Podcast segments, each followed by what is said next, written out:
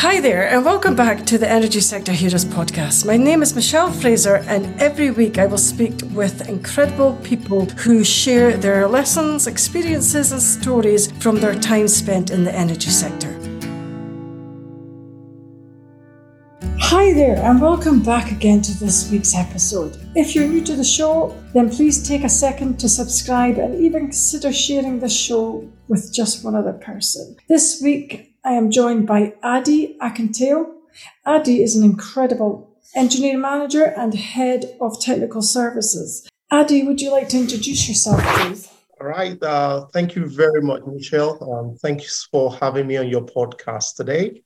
My name is Adi Akintayo. I am the head of technical services for onshore major projects at Qatar Energy. I have uh, twenty-five years experience in the industry at the moment. I've worked for several global five hundred companies across the industry, including ExxonMobil, Total, K B R, and I'm currently in the services of Qatar Energy. I've also had the privilege of working both onshore and offshore, and across uh, the careers taking me across uh, several places across the continents in Europe. I'm currently in the Middle East. I've worked in Africa as well as in Asia. It's a it's a pleasure to be with you on your podcast today, and thank you again for having me. No, it's my pleasure's all mine. So how did you get started in the energy sector? I'd always had the interest from school. I, I, I studied mechanical engineering in school, finished from the University of Lagos in nineteen ninety-eight. And I had the privilege of joining a consultancy immediately after school. It was, um, it's a consultancy called Arthur Andersen. It's a financial services consultancy. They are the parent company of the current company, Accenture, who is, who is into technology. But when I worked for that consultancy, I worked in the, in the oil and gas sector of that consultancy. And I was privileged to visit so many clients in the oil and gas industry. And it just opened me up to, it gave me the desire to want to work in the oil and gas sector. Okay. You mentioned before that you've worked in many different countries.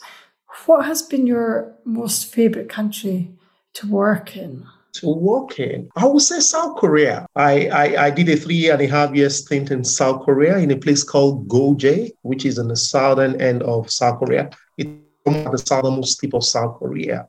Uh, and I was uh, working for Total at, the, at that time. We were building what they call a F P S O, which is a floating production, storage, and offloading facility.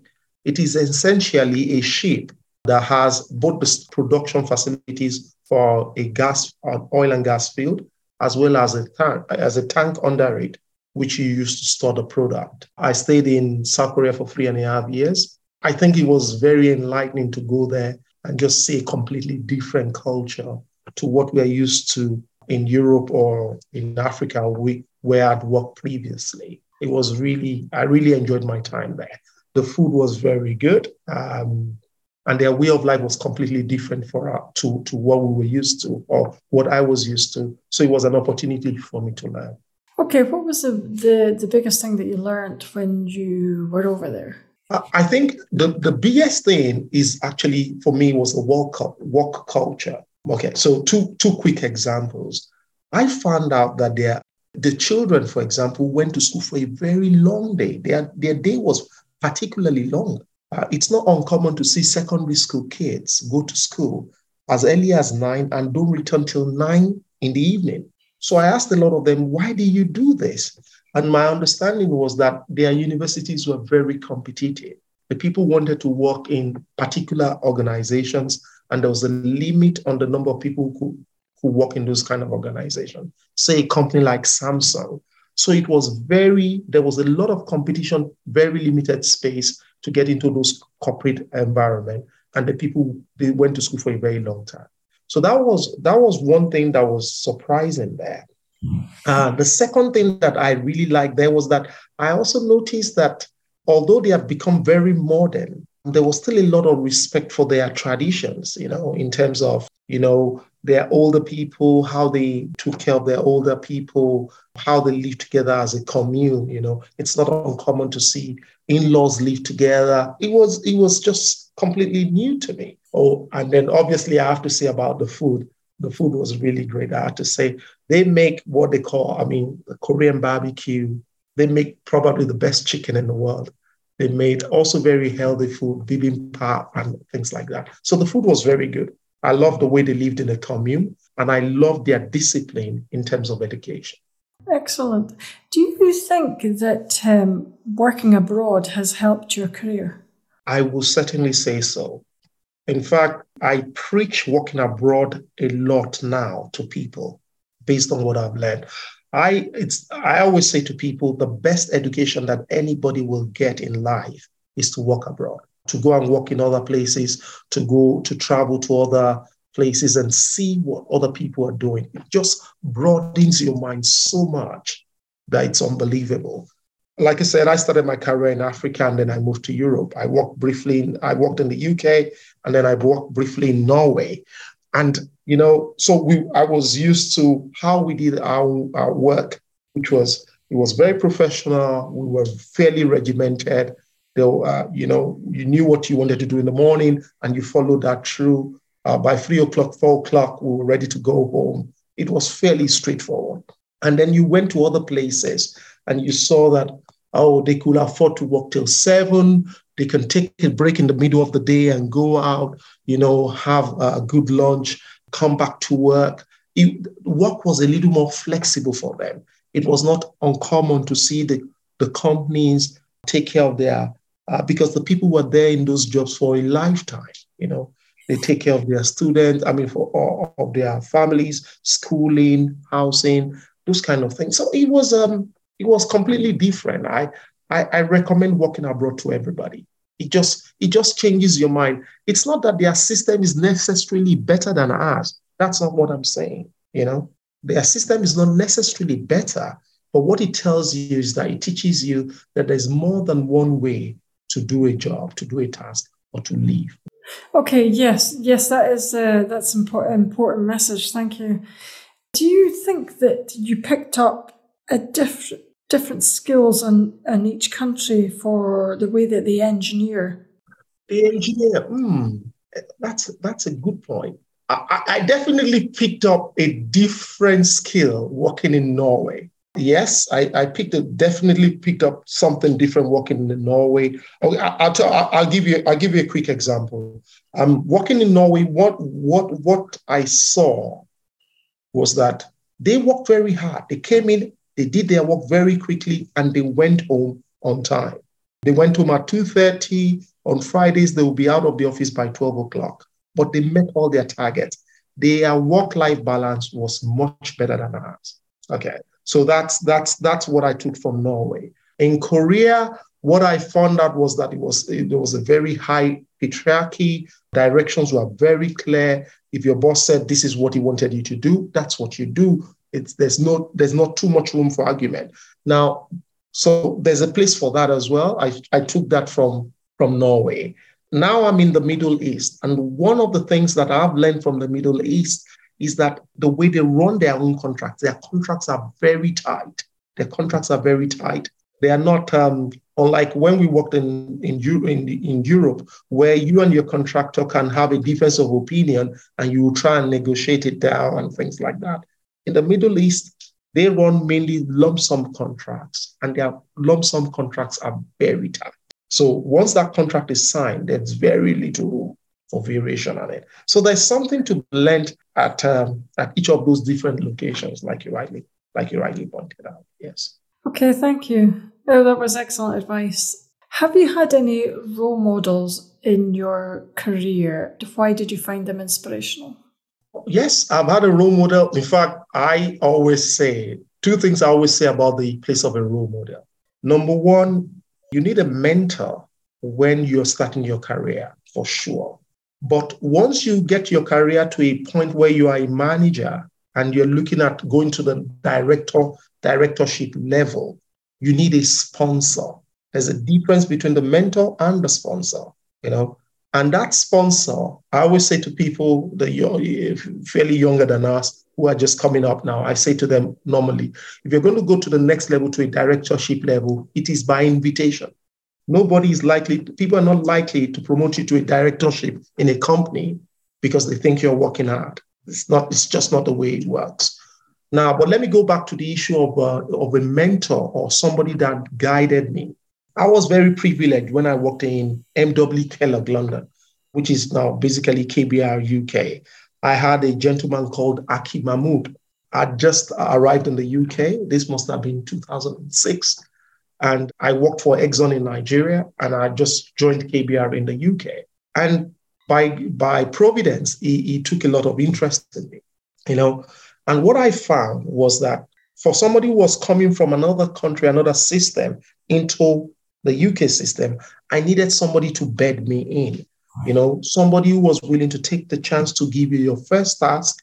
Because actually, in many organizations, it happens that somebody joins an organization, but they don't challenge that person. They just allow them to try and find their own way. And that's why a lot of people get lost in big organizations. You come into an organization of three thousand, four thousand people. Nobody is mentoring you. Nobody is showing you where to go if you have problems. Nobody is trusting you enough to give you a task where you can demonstrate your capability. You're likely going to get lost. So I was lucky to have this gentleman, and his name is Aki Mohamed Mahmoud, and he, he just took interest in me. Uh, I, like I said, I studied mechanical engineering, but the first task he gave me was to manage the subcontracts on the job that he was doing. And I, I said, I, t- I grabbed the opportunity with both hands. And I really did a good job on that, on that subcontracts management. And I didn't, I never looked back. For seven years, I worked for him. And um, at some point, he was, uh, he was appointed uh, C E O of Able U K. And he invited me to come with him as his engineering manager in that organization. And that gave me my first full engineering manager role in the U K as well. So why am I saying all of this? I was lucky that he took interest in me. He gave me the opportunity. By giving me the opportunity, I was able to demonstrate what I was capable of doing. And then other opportunities opened up. If I had not met him, I could have just sat at my desk and be doing run-of-the-mill things with the other two thousand, three hundred thousand people working in a big organization. You will never have had the opportunity to shine. And if you don't have the opportunity, you may, I may not have had the opportunity to move my, my, my career to the next level. Yes. I cannot talk enough about having mentors. They are very important. We have to actively look for mentors and engage those mentors in positions where we're going to be able to demonstrate our ability. So what is your advice on how to choose a suitable mentor? I think, okay, it's a very good one. Yeah. So my advice on, I mean, on how to shoot, choose a suitable mentor is one, okay, that person must have a genuine interest in you. You know, there's a, there's there are a lot of organizations where people are saying, oh, have a mentor, have a mentor. And they're just simply paying lip service to it. Do you understand? If mm-hmm. you are going to have a mentor, it must be somebody who is, one, who has genuine interest in you. Two, who is in the position to be able to look out for you by giving you challenging tasks and having those challenging tasks monitored. You understand? Mm-hmm. I worked for this, when I worked for Aki, Aki was my engineering manager. I was a junior project engineer at the time. He gave me the task, and on a weekly basis, I reported what I was doing on those tasks back to him. And as I did well on those tasks, he ensured that it was reflected in my, in my ratings, and therefore I was given better tasks to do. I, I started, for example, on uh, working on a, say, one billion dollars project, which was kept twenty ten, I remember at the time.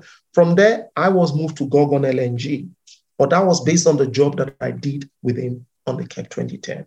So a, a mentor must be genuinely interested, one.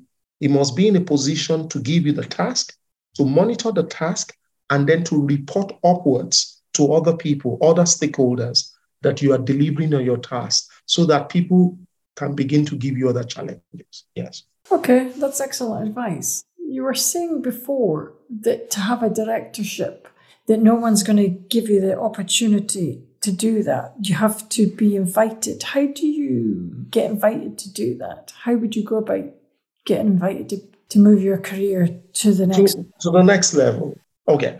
It's it's a tough one. I have to be honest with you, Michelle. This is a tough one because like you like you you and I know, in an in an organization, a big organization, we have ten directors, maybe ten. Yeah. A smaller one will have maybe five or something. So it's it's an opportunity that um, that is open to everybody. It's like being in a partnership, in a consultancy, you know. And I remember, like I said to you earlier, I, I, I started my career working in a consultancy. And there used to be a lot of people back in the day that got to the most senior level in manage, as a manager, and then they were supposed to be promoted into partnership. And then they don't get part- promoted to be a partner in the first year, second year, third year. Then they get disillusioned. And why do they get disillusioned? Their thinking is this: we have worked very hard. Every year you have promoted me. You have said I've done well. Now the partnership is the next natural step, but you're not moving me there. And they don't understand why. The reason they have this thinking is because they think that to go into partnership or into a directorship level is only about the work. It's only about the good technical work that you do. But often, more often than not, it's not just that. To go into that level, you need a bit of network. The owners of the business must be, be comfortable with you. They need to be sure that they can send you to represent them. Because remember, a director is an agent. It's about agency. They need to be able to send you to other places to represent them without fear, without the fear that you're going to represent them badly. Okay, so the only way to do it is that somebody who is already in that role is comfortable enough to say, look, I, I propose this person. And uh, I propose this person to be able to come in. So I go back now to your question. Your question is, how do you then do this? So all I'm saying is that by the time you make a senior manager, let's say you're an engineer. Let's say you're an engineer. You started as an associate. You've become a junior engineer. You've become a senior engineer. You've become a principal engineer. You've become a project engineering manager, a project manager. And now you're getting ready for the real big job, for the project director level type role. By the time you're a project engineering manager, you should already be nurturing some relationships upstairs, you know, at the project director level. At least you should know one project director personally, you know. And how do you know that? Oh, you could just walk into the room to introduce yourself, introduce yourself and tell them what kind of project you're working on. And just to discuss with them to say, look, if there are new opportunities coming from other projects in a year or two, when I finish this one, I would like to be into, I mean, to be part of that. Now, what that does is that it, it, it gives you visibility. You understand? They know that you're there. Okay. They know what your program is. You're working on a project. You're going to be ready in another one year or two years. Now, by the time you have one director, two directors who know you, and where your name comes up at the big invitation level, at least even if they're not supporting you actively, they're not going to be opposing you. And this is the way to do it. You need to be able to know one or two people who are senior at that level, at least one person who can introduce you, another one or two who will not, who are not actively your sponsor, but who will ensure that you're not opposed when your name is being mentioned at that. I think that's the way to do it. If you're thinking that you're going to be in that level in another two, three years, at least you should start introducing yourself early to the guys who are up. It's called managing upwards. That's all it is. Okay. No, that's amazing advice, actually. Yes, I really like that. I really like that answer, actually. So what is your most challenging thing about your current role and how do you handle it? The most, the most challenging thing about the role, it's always about the people. And so managing people is the most difficult thing that managers do. Managing budget, the budget is the budget, you deal with it. Do you understand? Mm-hmm. But managing the people themselves. And why? Because people are not constant. People may be this way today and that way tomorrow. There's, there's room for conflict. There's room for miscommunication. Some people are task-oriented. Some people are softer skill-oriented. So the managing the people will always be the issue. I'll give you a, a good example. In, in the role that I'm in now, I have thirteen direct reports. who work with me. And, and many of these guys themselves have been in industry twenty-five, thirty years. So there's really not much that you're going to say to them that they have not heard before. Do you understand? Mm-hmm. And when people, particularly when you work in a technical field like ours, like in engineering, oil and gas engineering, mm-hmm. and things like this, most people are very familiar with the code. They are comfortable in their knowledge. They are, they have done a lot of work. So there's not a lot of room for them to play. When they listen to you, they want to be sure that technically you are sound, and um, and they know what you that you you know what you're talking about, uh, for you to be able to be able to to manage them. So I think the the, the biggest task that I do, or the my best way of managing it, is buying credit with them. And how do I do that? Communication. Communication is the key. I hold weekly meetings with my team. This is number one. Okay. In addition to holding weekly meetings with my team, what I then insist is that when we're in a team meeting, because it's very quick, it's very obvious that more often than not, the people who can speak well tend to dominate the meeting without allowing the other people to speak. So as a rule in my own meeting, what I do is that I call everybody one by one. I have a one-hour meeting. I assign five minutes to everybody. Uh, pipe in what is happening in your area this week. You tell us. After five minutes, I go to the next person. So that way, I'm sure that everybody, everybody speaks. This is number one. Now, because everybody has the opportunity to voice their own opinions and have the chance to speak, I find that they are, they are more open to me speaking at the end of the meeting to wrap up. Because basically, it's a leadership by consensus. If you have somebody who's already twenty-five years in the role that they're doing, they have that kind of experience. Uh, they're not likely to be, you're not going to say to him, oh, I'm your manager, go and do this. No, they're not going to listen to you. So the only way to get those kind of people to do the work that you want them to do is to be sure that you have consensus with them. And to have consensus with them, you have to have a very good level of communication. Okay, that's really that's a really good advice. Communication is really key. Yeah, yeah, yeah. It's um, I mean, you know, and and I now find that this is for me. In fact, it's not only in the jobs that we do as technical people; it's in everything generally, political leadership, even in friendship, in relationships. The, the, I mean, communi- you cannot underestimate how much you need to communicate. You, you need to communicate. You need to set the goals early. These are the goals that we want to achieve. Get people to buy into those goals. Now, if they don't buy into those goals, let's hear what they want to do. I mean, if you're a leader or you're a manager, you should use your authority very infrequently. As much as possible, you should try and get into a consensus position. It's the only way you're going to have to bring the rest of the team. No, that's a good, that's amazing advice, actually. So I was just wondering, leading on from that, if you were going to hire anybody, what would make an outstanding hire, in your opinion? Michelle, you, you're coming up with very good questions today. Fantastic. it's, it's, a, it's a good question. I'm going to be a bit controversial here. I don't know whether you've heard that, that statement that somebody said that, that goes around in recruitment, that hire people for their, you know, for their for their personality, for their for their behavior, for personality, rather than skill. Because you can always teach skill, but you cannot always change personality. Do you understand? Yeah. And and so for me, the driver for me in recruiting anybody, the first thing is to understand whether what kind of personality that person is. Okay, I'll give you an example. I work in a project environment, okay? And in a project environment, now, I'll put a caution statement there. This does not work everywhere. I'm using my own example because I work in a project environment, okay? And in a project environment, what are my key tasks? I want to be sure that I deliver a project on time, that's basically scheduled, and within cost as much as possible without compromising the quality of it, okay? So if you're going to ever deliver a job on schedule, the first thing that you need to be able to do is to be sure that you have people who are able to take decisions. Do you understand? It's not somebody who is not sure. Somebody is, uh, oh, is this color white? No, I don't know. Uh, you, you understand? Somebody that is wishy-washy. You want somebody who is positive, who has, who can take a firm position on something.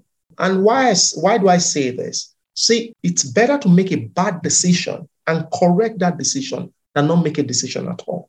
Yeah, it's better to make a bad decision and correct the decision, because you will know it's a bad decision at some point, and then correct it than not make a decision. So when I recruit people, I want that person to come into an interview with us and to be engaging.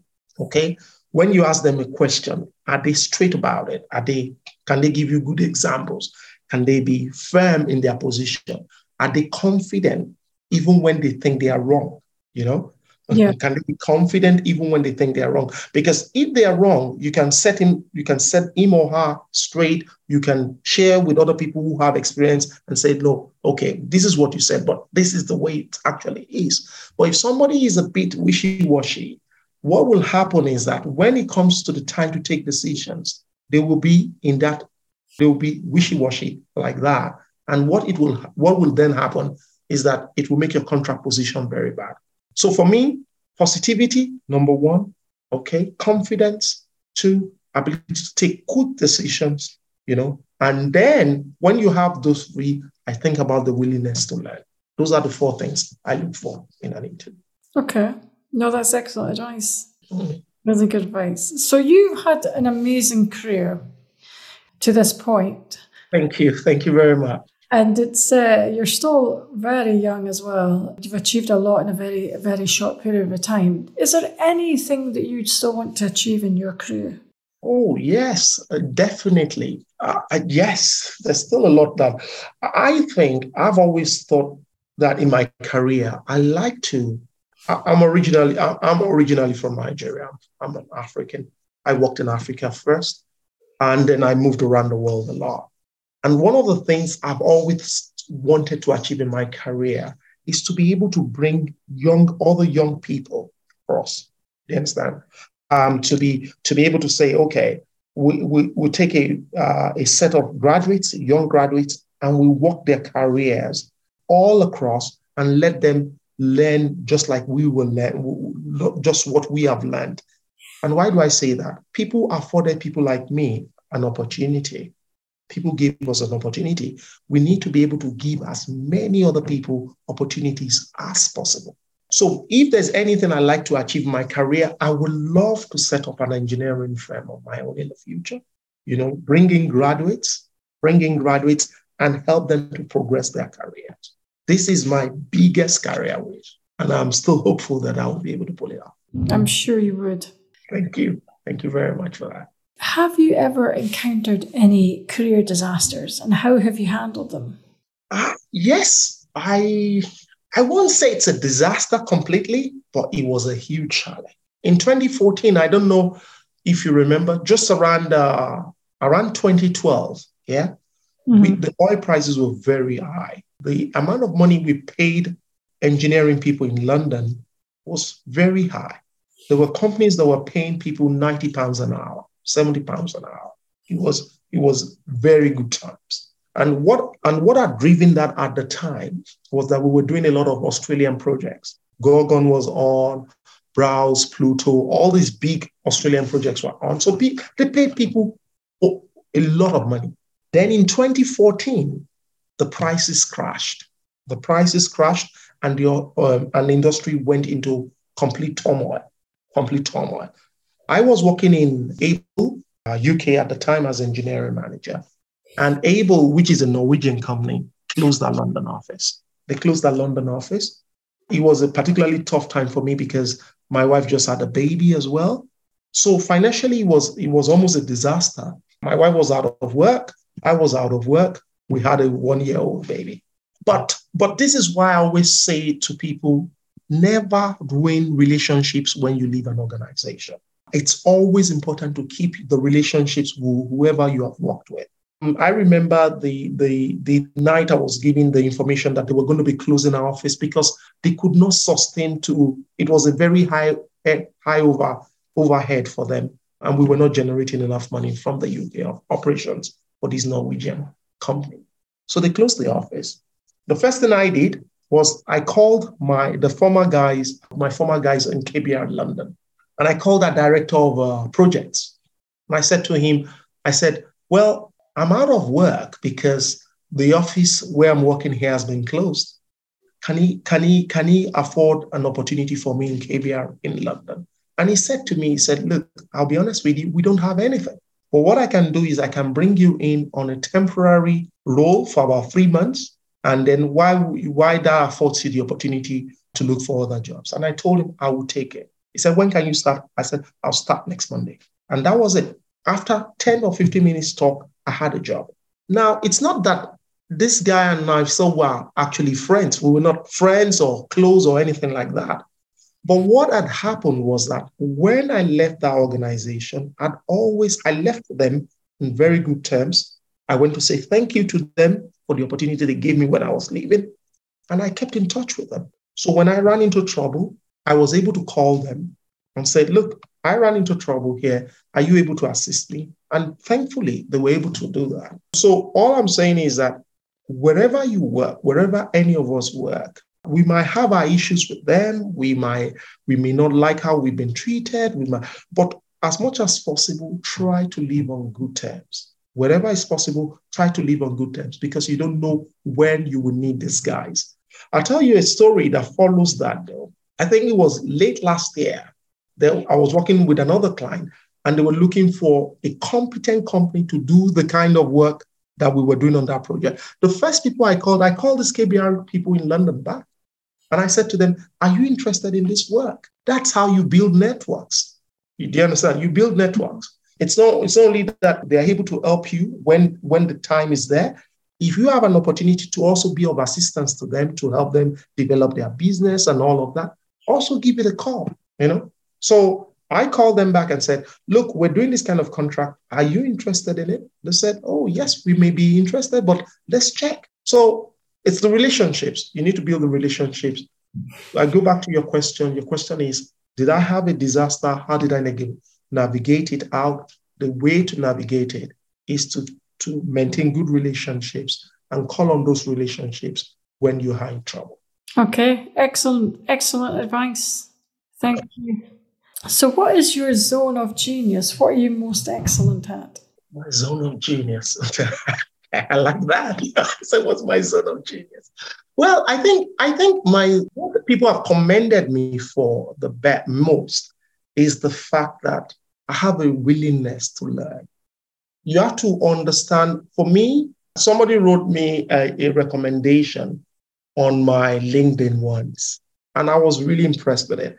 And the example he gave me that what and what he wrote was that he worked with me on a project. And whenever we had a problem between the client and the contractor, no matter how heated it was, I was able to diffuse it. And how was I able to diffuse it? Because the first thing is I come in and let's hear with an open heart from both sides. What's your position? What's your position? And then we'll find a middle ground. You understand? So I think that for me, if you ask that what is the biggest thing I bring to my project is the ability to manage both sides. Not to, not to, I mean, basically my zone of genius, which is your question, is to look for win-win solutions. I don't, I, I, I, I try to avoid working on one side against the other, whether you're the contractor or the client or the client versus the director. No. Ultimately, all of us are trying to achieve one goal, which is to deliver our project. We must look for win-win solutions rather than a win-lose or a lose-lose solution. We must always look for a win-win. So how do you look for a win-win then? Okay, so let me give you a quick example of, of how you do a win-win. I mean, I've worked on projects. I mean, like I said, several projects. I've worked on, on projects where people come into a job and they are fully contractual. Do you understand? Let's assume that you are my client and I'm, I'm your contractor. Yeah. And yeah. You, you, you change your mind on, we've done a design for you and you change your mind on the design. Yeah. If you change your mind on the design, it means I need to rework, do a rework of, of what I've given you before. Now, the question I have, I have to ask myself as a contractor is, okay, is this, is this change that Michelle is asking for, is it material enough There's a concept in account, accounts, in banking, finance, and accounts, which they call materiality. So the question is, is it material enough for me to ask you for a change request, a change order? Do you understand? Because yeah. if it is not, if it's a if it's a hundred hours, a two hundred hours, something that I can manage within my staff, I, it's best for me to to manage it without recourse to you. Yeah, I, I will tell you I'm doing this work, but I will take it on my own credit. Now, what that does is that in the future, later, there will be instances where some credit is due to you, but you will keep back at the back of your mind, yeah, that I've already done some work for you before, yeah, I have built something into my credit, and you will do that trade-off, yeah.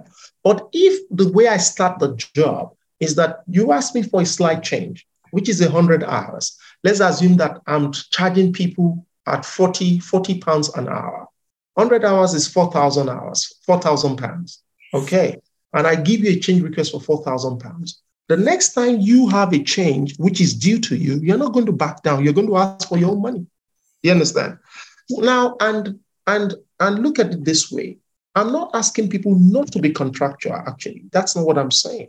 But you see, focusing only on the contract has a way, and rather than relationships and managing people through, what it does is that, one, people start hiding information.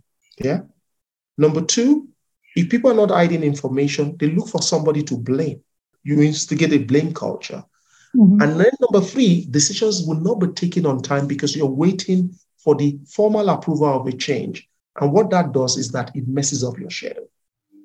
So you need to assess things very clearly and say, look, this is the way I want to manage my work from the beginning. I want to manage it on a relationship because I have a long-term relationship with this contractor or with this client. Rather than going to that job and lock yourself into a contractor position from day one. I was on a job once. We just, we just gave the tender to a contractor. And within one week, my project manager issued that contractor a letter of default. Yeah. Now, a letter of default is the worst thing that you can give to a contractor. So if after one week or one month, you give the contractor a letter of default, you've already done your worst within, within the first month. You have no comeback. Do you understand? We must not, we must learn not to escalate things too quickly. You need to build it, manage it until it becomes impossible before you get, basically it's, it's, the, it's, the, it's the statement of not killing a fly with a hammer, basically. Look for win-win situations, escalate gradually, and manage relationships. That's the summary of it. Okay, excellent. Thank you. So how would you describe your typical working week? Typical working week. Okay. So in terms of the working week, so at the moment I'm working or in the Middle East. So I'm working Sundays to Thursdays at the moment. But my usual working week has always been five. I've always worked a five-day week. There's some in the industry who work six days, but I've always worked a five-day week. My typical work week starts on a Sunday here. And what I will do normally is that I will set up a target for the whole week on Sunday. Um, I'm a bit task-oriented.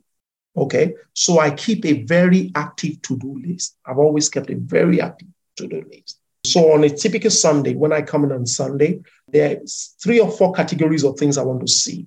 Okay, do I have, I'm responsible in my job for approving any technical deviations on my project. Okay, so I want to see all my technical deviations, which technical deviations I'm likely to have in the week. I'm up, responsible for approving, uh, final approval for any engineering work, which is going to approve for construction before it goes to construction. Okay, what am I? A F C, we call these A F C drawings. So what are my A F Cs coming in during the week? Then I prioritize all the meetings. I want to know all the meetings I'm having in the course of the week. Yeah. And then I want to see all the management upwards that I need to do, that is meetings with my own managers and things like that, that I need to do in the course of the week. I put that into a pot on Sunday. Then I assign it so that I can spread the work almost evenly over the week.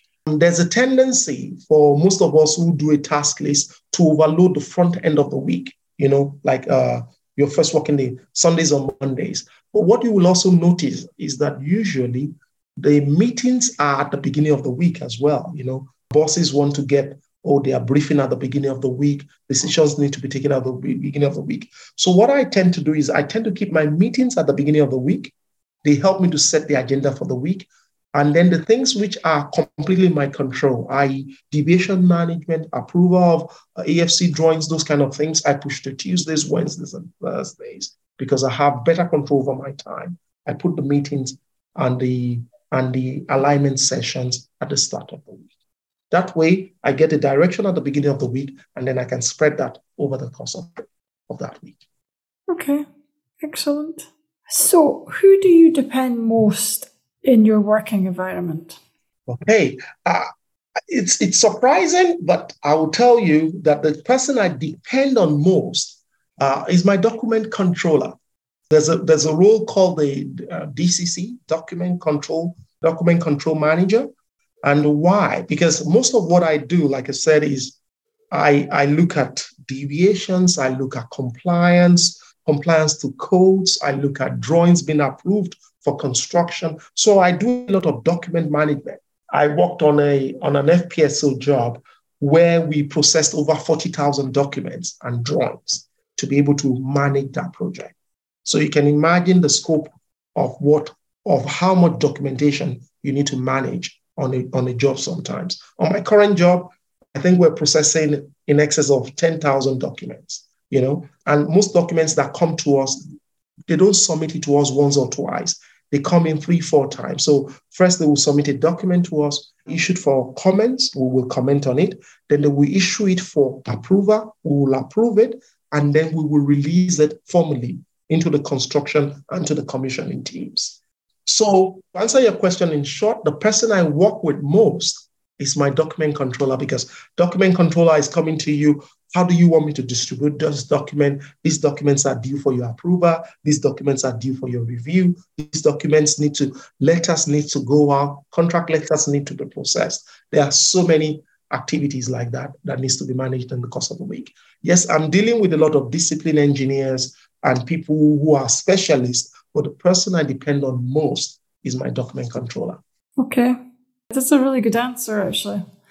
The document controller is quite an important important person within the engineering uh, departments and everything. Because yes, it, it is. It is. It's not a role that gets a lot of glamour. If you have a bad one, if you don't have a good document controller, it could really mess up the world. Yes, I agree. I do agree with that. I think document controllers don't get enough credit for what they do as well. They don't. They don't at all. No, they don't. So what keeps you motivated when things get tough? Uh, in terms of motivation, uh, you know, like I said, I, like I said to you earlier, Michelle, I'm a bit task-oriented.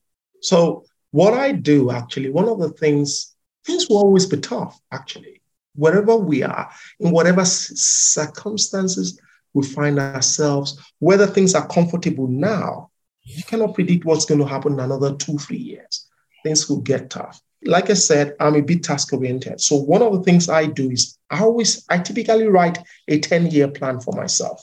I'm just finishing my current ten-year plan, which I wrote from twenty fourteen to twenty twenty-four. So, and essentially what I do is that, so when things get tough, I look at my overall plan. You know, if you have a ten-year plan, within those ten years, there might be a year that is tough, or two years, or one year that you think that you're not on target. If you limit stuff, your, your planning to a very short window, you will go up and down. Do you understand? You mm-hmm. will, you find yourself to be very situational. Oh, today I'm happy, tomorrow I'm sad. But if you have a longer plan, if you have a longer plan and you work within a longer plan, you will find that overall, if you have that five-year plan or a ten-year plan, you're likely going to find out that you're actually on track. So it's like something that is uh, that is uh, that is spiking up and down a bit, but your general trend is that you're trending upwards. Do you understand? So whenever I feel a bit discouraged, what I do is I look at my plan. Am I on track? Am I generally trending upwards? You know, I'm also a person of faith. I'm, I'm a person of faith, and um, whenever I get sad as well, I pray. So, so there, there, there are things like that that that help you to, to keep you on track. Okay, um, where am I in my plan? Am I generally trending in the right direction? And then I look up to God and, and to my faith as well. And I think those are the things that keep me on, uh, on track when things are going tough. Okay, that's that's really interesting, because you were saying that your current ten-year plan is almost coming to an end. Yeah. Have you started writing a new ten-year plan for the next uh, ten? Yes. Um, no, I've, I've I've been making a few notes for it, but I will write it at the end of this year. I will write it my my next ten-year plan at the at the beginning at the end of this year into the beginning of next year. And I'll be honest, your your your your plans, you've got, when you write this kind of plan, at least in my view, it's got to be something that is bigger than what you can achieve immediately. Do you understand? Yeah. I could be writing a plan now to say, okay, in the next ten years, I want to gross, I want to do a business that allows me to do ten million pounds. Mm-hmm. Now, I know that is a huge number. Do you understand? But that's why it's just a plan. Do you understand? If you if your plan is to do ten thousand pounds, do you understand? Then yeah. It's not a plan, because you can achieve it just doing what you're doing now. Yeah. Mm-hmm. But if, say, in ten years, I want to do a million pounds, for, for example, then what that does for you is that it allows you to think outside the box, because you you look at, let me give you a quick example, Michelle. Say, what is the average amount they pay us as engineers in the U K? We'll be lucky to get forty, fifty thousand pounds, right? Average, mm-hmm. if you're not a contractor, yeah? yeah? Okay, average working level person, forty, between forty and fifty. So if you set a ten, one million pound target over ten years, on that salary, you're never going to meet it. You're never going to meet it. So then what that tells you is that you need to think outside the box immediately. Okay. Then you ask yourself, okay, what do I then need to do to meet this plan if I want to do it? If I want to do that in a year, it means I need to be able to save one hundred thousand every year. What job can I do to be able to save one hundred thousand every year? If I wake up now and I go to Saudi Arabia and I get a contract role that pays me six hundred dollars a day, which is the going rate for average engineers in the Middle East. Do you understand? Yeah. I can put away, I can meet that target. I can meet that target with a lot of discipline. So, so, so the point I'm making is that the reason you write a plan, and when you write that plan, that plan needs to be bigger than what you're able to achieve straight away, is to be able, you then step back and say, how can I actually achieve this plan? Then think outside the box on how to achieve it. Do you understand? So, and I have to be honest with you, you don't always meet the plan. I don't want to put anybody under undue pressure.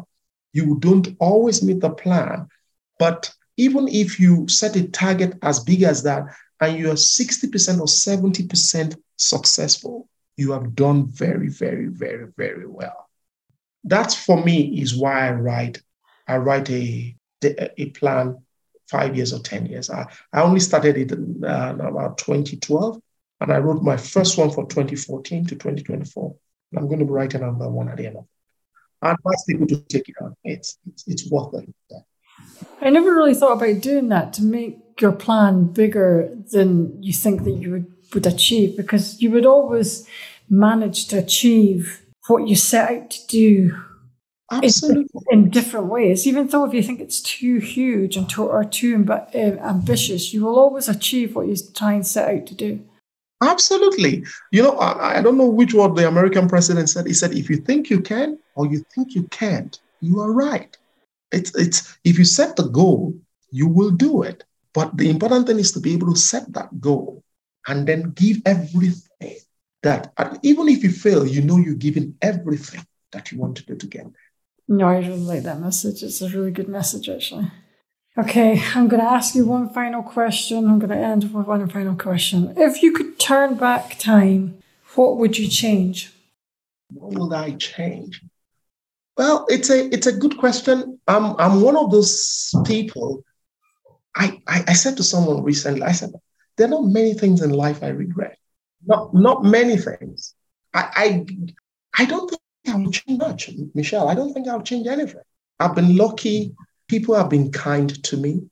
You know, they've given me opportunity. I've tried my best to work as hard as I can. And, and I know I've been rewarded. I've also been adequately rewarded for it. Uh, there are a lot of people who, who say, oh, the company I work for have not been fair to me. My own approach in those cases is I make sure I develop my skill. If I cannot work with somebody, I'll move away from there. So I've been, I've been kind of lucky. People have given me an opportunity to show what I can do. And, and I've always been rewarded. I'm not going to change a lot. I don't think I'm going to change much. No. I've been that, I've been that lucky, yeah. No, that's really amazing. That's really amazing to hear that. Yeah, so I've been lucky.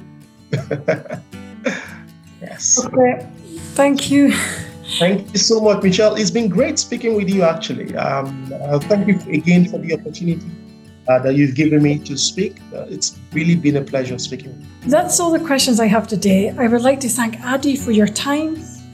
That brings us to the end of another episode. Thanks for listening. That brings us to the end of another episode. Thanks for listening. If you enjoyed the show, I'd like to gently encourage you to leave a five-star rating wherever you listen to podcasts and share the show with another person. You can also follow me on LinkedIn or via my website, w w w dot michelle fraser consultancy dot com. Thanks again for listening and see you next week.